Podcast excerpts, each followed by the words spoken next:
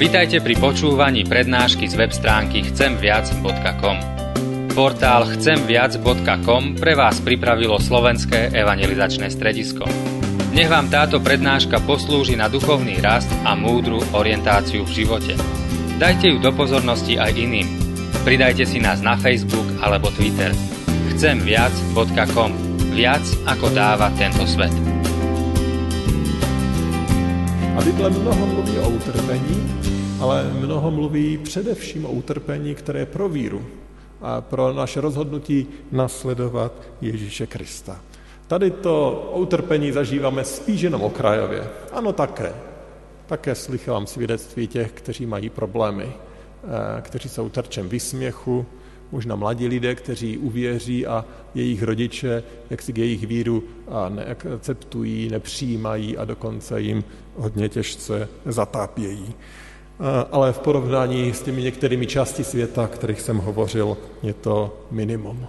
A ten dnešní text, který je určen na tuto naší neděli, a na neděli, jak už jsem řekl, která je poznamená tím samým slyš hospodine, kdy voláme k Pánu Bohu o pomoc, protože procházíme nějakým utrpením, tak ten dnešní text nám přináší jakési nádherné zaslíbení a nádherné jistoty, které jako křesťané můžeme zažívat i ve chvílích tohoto utrpení. Povstaňme prosím nyní a vyslechněte ten text, který čteme z Římanům z 8. kapitoly od 26. po 30. verš. A tam čteme tato slova. Tak také duch přichází na pomoc naší slabosti. Vždyť ani nevíme, jak a za co se modlit. Ale sam duch se za nás přimlouvá nevyslovitelným lakáním. Ten, který zkoumá srdce, ví, co je úmyslem ducha, neboť duch se přimlouvá za svaté podle boží vůle. Víme, že všecko napomáhá k dobrému těm, kdo milují Boha, kdo jsou povoláni podle jeho rozhodnutí. Které předem vyhlédl, ty také předem určil, aby přijali podobu jeho syna. Tak, aby byl prvorozený mezi mnoha bratřími, které předem určil, ty také povolal. Které povolal, ty také ospravedlnil. A které ospravedlnil, ty také uvedl do své slávy. Pomodleme se. Nebeský Otče, v Pánu Ježíši Kristu ti děkujeme za ta nádherná ujištění. Prosíme tě, dej na milost, abychom jim porozuměli, dobře porozuměli a abychom jimi taky žili ve spolehnutí na tebe, našeho Pána. Amen. Můžeme se posadit.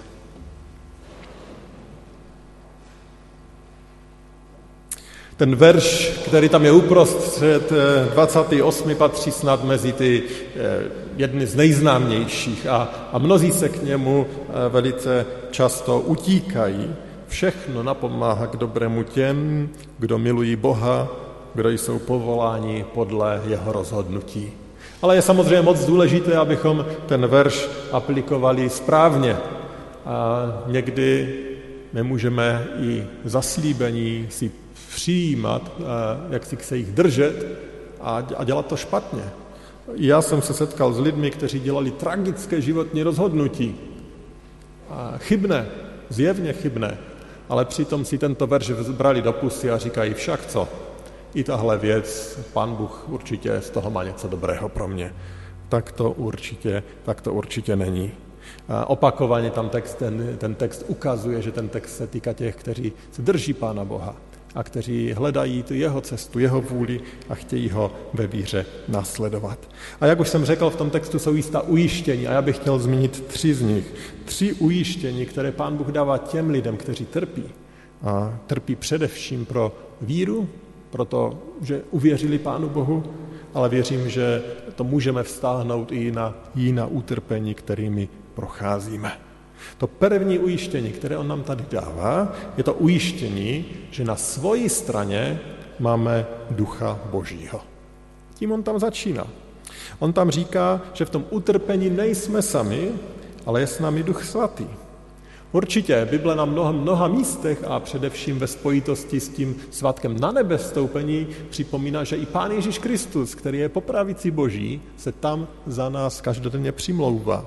Ale tady nám apoštol Pavel říká, že ten, který je v nás, Duch Svatý, ten se za nás přimlouvá. A apoštol Pavel to dokonce dvakrát za sebou říká, protože je to důležité, abychom si to všimli, že Boží duch je tady pro naši pomoc a přimlouvá se za nás. Ještě jednou to přečteme. Eh, tak také duch přichází na pomoc naší slabosti. Vždyť ani nevíme, jak a za co se modlit, ale sám duch se za nás přimlouvá nevyslovitelným lkaním. Ten, který zkoumá srdce, ví, co je úmyslem ducha, neboť duch se přimlouvá za svaté podle boží vůle. Eh, je tam řeč, že se přimlouvá za svaté. A samozřejmě, opakujeme to, víme to snad, svatí podle Bible eh, nejsou jakési duchovní celebrity. Svatý podle Bible je každý, kdo Pánu Bohu věří, kterému byl odpuštěn jeho hřích. Komu bylo odpuštěný, ten je v božích očích čistý. Čistý znamená svatý. Ten člověk je oddělený od hříchu a je oddělený pro Krista. Takový člověk je nazvaný svatý. Každý, kdo věří Pánu Bohu, je svatý. Ne proto, že by byl dokonalý, ne proto, že by už nehřešil a nechyboval, ale protože ho svatým nazývá Pán Bůh, který dokonale odpustil. A, a je důležité, a samozřejmě i tam vidět, že nebo máme toho Ducha Svatého, který se za nás přimlouvá. A mohli bychom si říct, tak to je fajn, tak to my už nic nemusíme, Duch Svatý to zařídí. Ale tak tomu určitě není. Je důležité, abychom se my modlili třeba za ty nigerijské křesťanky. Proto to je jako výzva. Ale přesto můžeme vědět, že je tady někdo ještě významnější, kdo se za ně přimlouvá. A to je Duch Svatý. Je důležité, abychom se modlili za tu vězněnou Meriam Ibrahimovou, ale přesto víme, že se tady modlí ještě někdo mocnější a, a tím je Duch Svatý, který za ní volá k Bohu. V lidských očích je ta jejich situace zoufalá a opravdu je těžké, je to těžké a je možné, že za svoji víru budou ještě hodně trpět, že možná zakusí ještě kde jaké příkoří, možná snad dokonce kvůli neochoty změnit svoji víru zemřou, ale přesto mají na své straně Ducha Svatého, který se za ně přimlouvá. My také zažíváme těžkosti. Někdo s nimi máme více zkušeností, někdo možná méně. Někdo si prošel obrovsky složitými věcmi. Někdo toho až tak moc ještě nezažil. Ano, možná jsou významově jiného rázu, než to, co prožívají tyto zmíněné Eh, skupiny trpících žen, ale přesto jsou to těžkosti, přesto jsou náročné. A Pavel říká, že ten boží duch je s námi. A on to tady ještě upřesňuje a říká, že někdy jsme v takové situaci, že někdy ani nevíme, za co se modlit. A, a, a jak se modlit. Protože ta situace je tak zlá a nevidíme žádné východiska a nevíme především, jaká je ta boží vůle. Ale i tady on říká, ve chvíli, kdy ani nevíte, jak se modlit a za co se modlit, Duch Svatý ví a přimlouvá se za vás. Někdy nevíme, jak se modlit, když uslyšíme třeba zhoubnou diagnózu, ale Boží duch se za nás přimlouvá. Někdy nevíme, jak se modlit, kdy, když jsme uslyšeli o nějakém morálním selhání, mimo, mimo manželském vztahu nebo něčím takovým, někoho z našich blízkých, ale Boží duch se přimlouvá za nás. Někdy nevíme, jak se modlit, když nás svíra úzkost, je nám zlé, máme strach, nemáme sílu do života. Ale Boží duch se přimlouvá za nás. A to je to ujištění, ta radost, kterou nám, ta naděje, kterou nám tady Boží slovo říká. Ve čtvrtek jsem se setkal eh, s jedním mým přítelem. Jemu umírá jeho adoptivní dcera adoptovali ji už v pozdějším věku jako dospívající a ona umírá. A umírá na anorexii. Ona nepřijala sama sebe. Nepřijala, jak vypadá, kým je, nepřijala svůj vzhled. A to vedla k tomu, že se naučila i nepřijímat potravu. Teď už její tělo ani potravu přijímat neumí. A ona umírá na jednotce intenzivní péče, umírá hlady. Jak se modlit? Za co se modlit? Jak se modlit za ní? Jak se modlit za její rodiče? Za její přátelé? To jsou ty situace, kdy říkáme, že ani nevíme, jak se modlit. Ale duch boží ví a on se přimlouvá a přichází na pomoc naší slabosti. Přimlouvá se podle boží vůle, jak tady čteme. Podle té vůle, kterou my často ani neznáme. A proto je to úžasně dobrá zpráva, že na své straně máme Božího ducha, který se za nás modlí. Nese nás v modlitbách i tehdy, když my nevíme jak, nebo nemáme sílu. To podstatné je, abychom Panu Bohu patřili, protože potom to je pravda i o nás. To druhé ujištění, které nám tady dává, to je to ujištění, kdy nás tady Apoštol Pavel ujišťuje, že Bůh má každou situaci pod svojí kontrolou. Bůh má každou situaci pod svojí kontrolou, to je to druhé ujištění.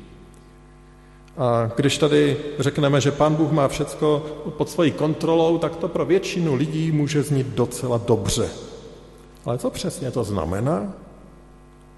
To neznamená automaticky jakousi skvělou budoucnost. To neznamená, že nigerijské děvčata mají jistotu toho, že se bezpečně vrátí domů, protože jsou věřící, že se tam šťastně vdají a že budou mít krásné křesťanské manžely a budou vychovávat krásné křesťanské děti. Ne, tu jistotu nemáme.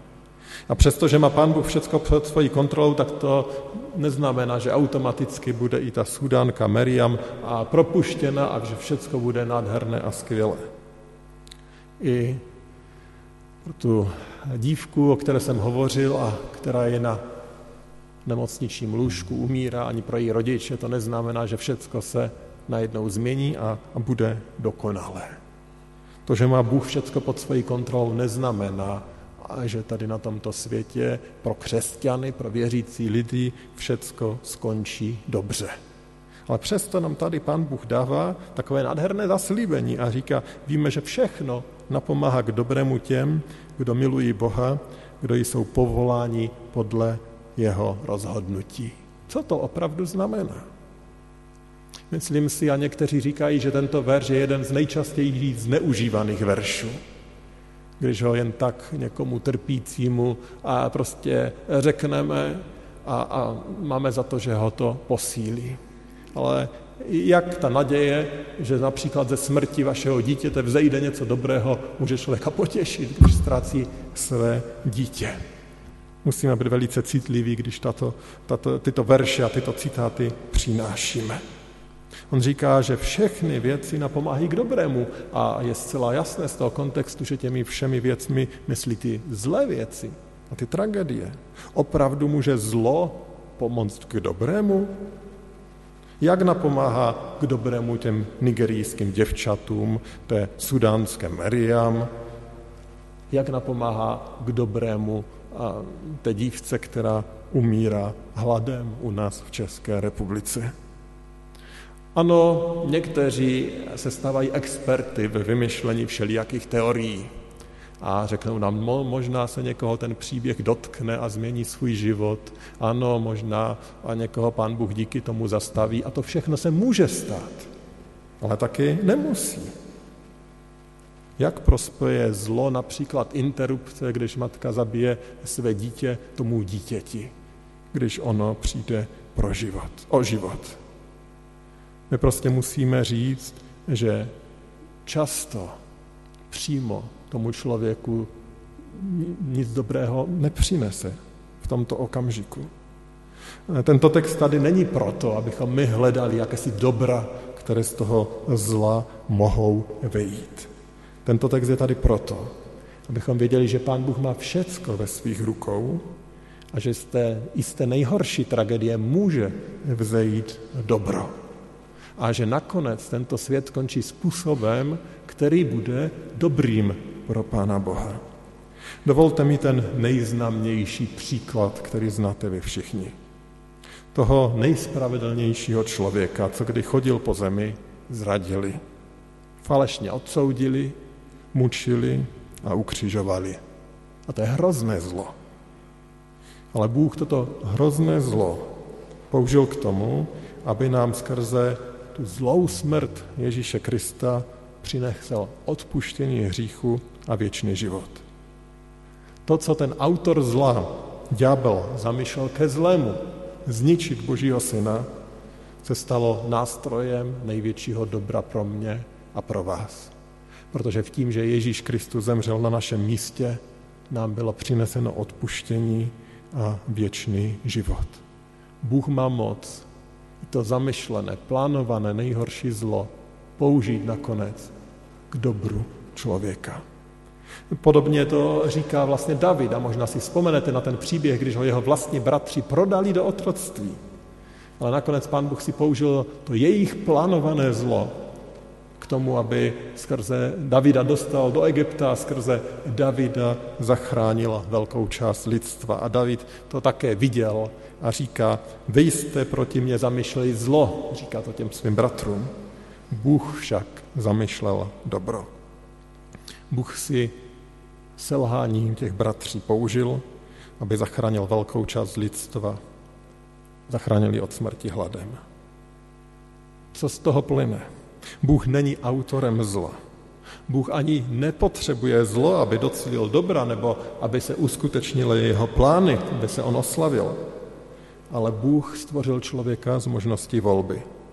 Člověk poprvé volil zlo a té doby my lidé často zlo volíme. Zlo je součástí tohoto světa. Je výsledek lidského selhání a ďábalské aktivity. Ale Bůh i z toho nejhoršího zla dokáže přivodit dobré výsledky. Možná je nezažijeme na vlastní kůži, tady na této zemi. Možná se vězněné mučednice nedožijí svobody, možná se nemocný rakovinou nedožije zdraví, možná se nespravedlivě odsouzený nedočka spravedlnosti, ale ten, kdo patří pánu, tak se jednou dočká věčnosti. Věčnosti, kde se bude radovat z toho, který je naším dobrem a bude se z tohoto dobra radovat věčně a vyznávat, že vším, čím si v životě prošel, že to všechno nakonec napomáhalo pro jeho věčné dobro, věčnost tím, který je naším pánem. V otázce zla tady máme spoustu, spoustu těžkých otázek, které se jen těžce vysvětlují a nacházíme odpovědi. Ale z těch různých filozofických eh, přístupů právě křesťanství dává obrovský smysl.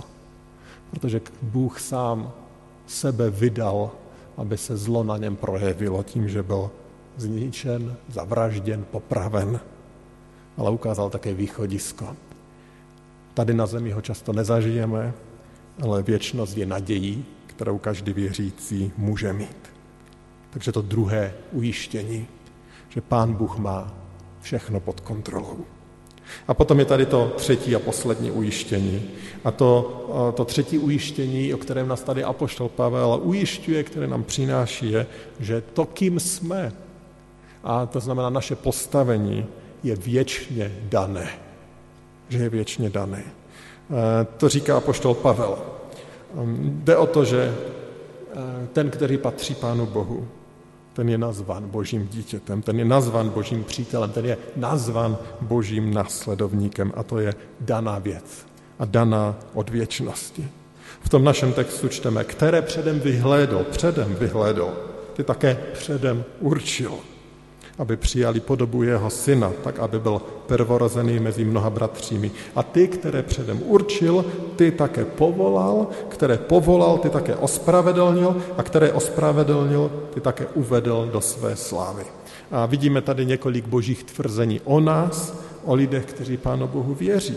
To první, které tady říká, že on nás předem vyhledal, potom předem určil, povolal, ospravedlnil a uvedl do zprávy. A on tady ty, ty slova klade jedno vedle druhého, protože nás chce o tom ujistit. Dovolte, že jenom trochu se zamýšlím nad tím prvním, že nás předem vyhlédl. Kdybychom to přežaložili velmi doslovně, tak by to znamenalo, že nás předpoznal, předem poznal a už jsem to tady také říkal vícekrát, to biblické poznat znamená víc, než mít informaci. že předem o nás něco věděl. Biblické poznat znamená mít vztah. A velmi často ve starém i v novém zákoně čteme o tom, že Bůh někoho zná, ale to není jenom informace, to je vztah. A takový příklad, který často opakuju, který máme úplně na začátku Bible, je, že Adam poznal Evu a důsledkem bylo, že se narodily děti. Nebylo, že ji náhodně potkal a měli první rande, on ji znal dávno předtím, on s ní prožil roky, ale to poznal, když tam je spojené, tak vždy to znamenalo to nejintimnější spojenectví, ten vztah, který mezi nimi byl. A ne, že by to poznání muselo znamenat vždycky sexuální vztah, ale vyjadřuje tu velikou blízkost, veliké poznání. A když nás Pán Bůh znal a když nás znal předem, tak on říká, že dávno předtím, než jsme se narodili, tak on už měl s námi vztah už věděl, kdo jsme.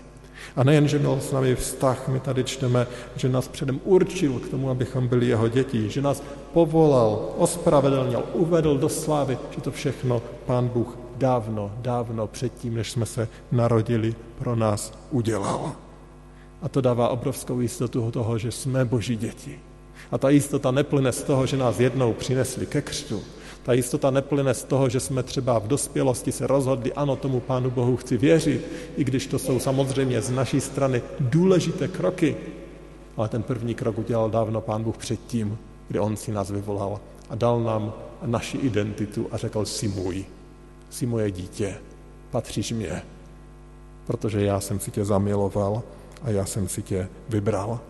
A to je to třetí ujištění, které tady apoštol Pavel dává. A možná dokonce to nejzásadnější. Ono potom ty další verše totiž mluví právě o tom krutém pronásledování, které přišlo i na křesťany v Římě. O tom, když byli vražděni, mučeni, kdy jim byly odebírány děti.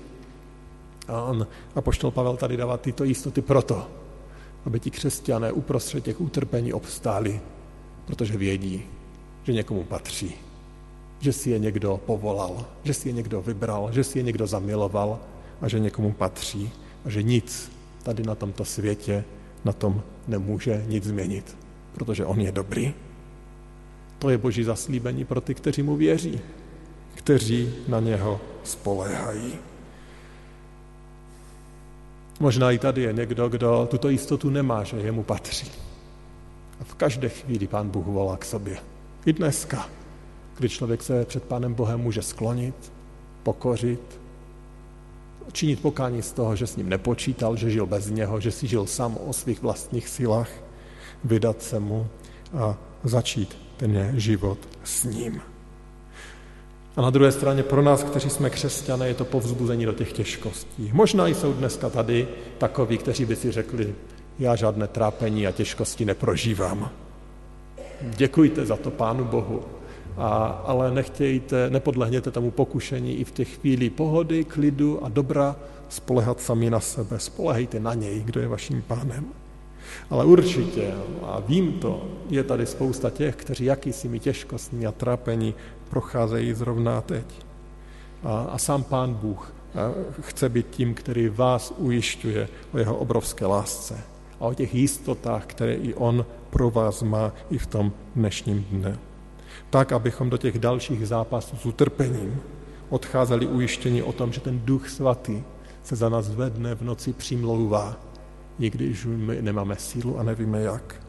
Tak, abychom odcházeli v ujištění, že celou situaci Pán Bůh má pevně ve svých rukou, že to nejsou jenom náhodné události, ale že On ví, co se děje a že to vede k dobrému konci. A také, abychom věděli, že Pán Bůh nás zná že On je tou naší identitou, On nás zná, On nás povolal za ty, kteří jemu patří a v jeho očích máme obrovskou hodnotu. A tak držme se toho. Držme se toho, když jdeme skrze tento svět a nacházejme v těchto božích ujištěních ten boží pokoj. Amen. Pomodleme se.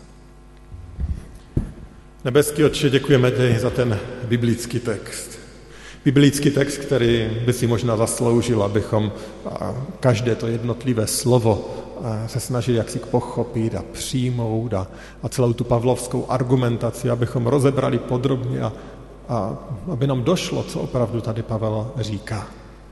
Ale když jsme tak zmínili ty základní principy, tak prosíme tě, abychom v nich nacházeli pokoj. Pokoj, protože ty jsi dobrým Bohem, Bohem, který má věci ve svých rukou, Bohem, který dokonce má náš život ve svých rukou, Bohem, který, jak ty říkáš, zná, ví o každém našem vlasu. Pane, nic ti není neznámého. A my ti za to děkujeme. Děkujeme, že ty nám dáváš milost důvěřovat ti. Pane, ale chci z celého srdce prosit především pro, o ty, kteří procházejí v těchto chvílích, v těchto dnech těžkým utrpením, nesou, nesou těžká břemena. Pane, ať o, ty, co jsou, o těch, kteří jsou někde daleko, o těch, o kterých mluví média, ale i o těch, o kterých nevíme. Pane, přicházejí se svojí milostí a posilují ve chvílích těžkých utrpení. Ale pane, prosíme i o mnoha z nás, o těch, kteří jsou v našich rodinách, kteří procházejí různými utrpeními, obavami. Pane, kež jistota Tvé dobroty přináší pokoj, sílu a blízkost. Ale zároveň, pane, dej nám spoustu moudrosti, abychom slovem či činem uměli být jeden druhému oporou, abychom si vzájemně mohli pomoct pozvednout ten zrak Tobě a vidět, že v Tobě je velká naděje. Uč nás tomu a dej nám otevřené oči, abychom toto mohli žít a praktikovat i v tom týdnu, který je před námi. O to se modlíme s důvěrou v Tebe, našeho Pána Ježíše Krista. Amen.